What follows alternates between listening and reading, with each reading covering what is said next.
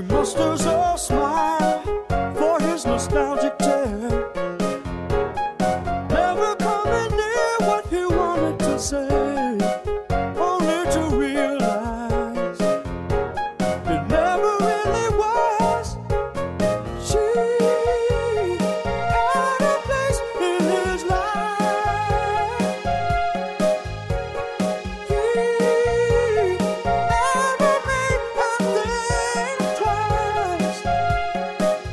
she rises to her apology,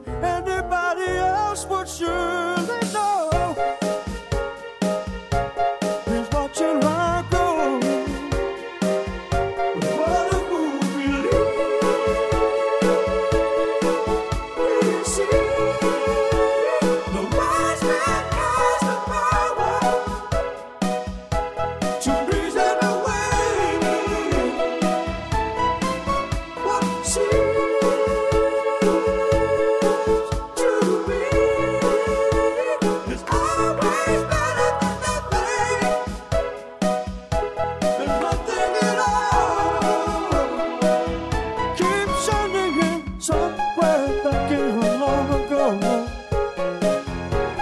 he can still believe there's a place in her life someday.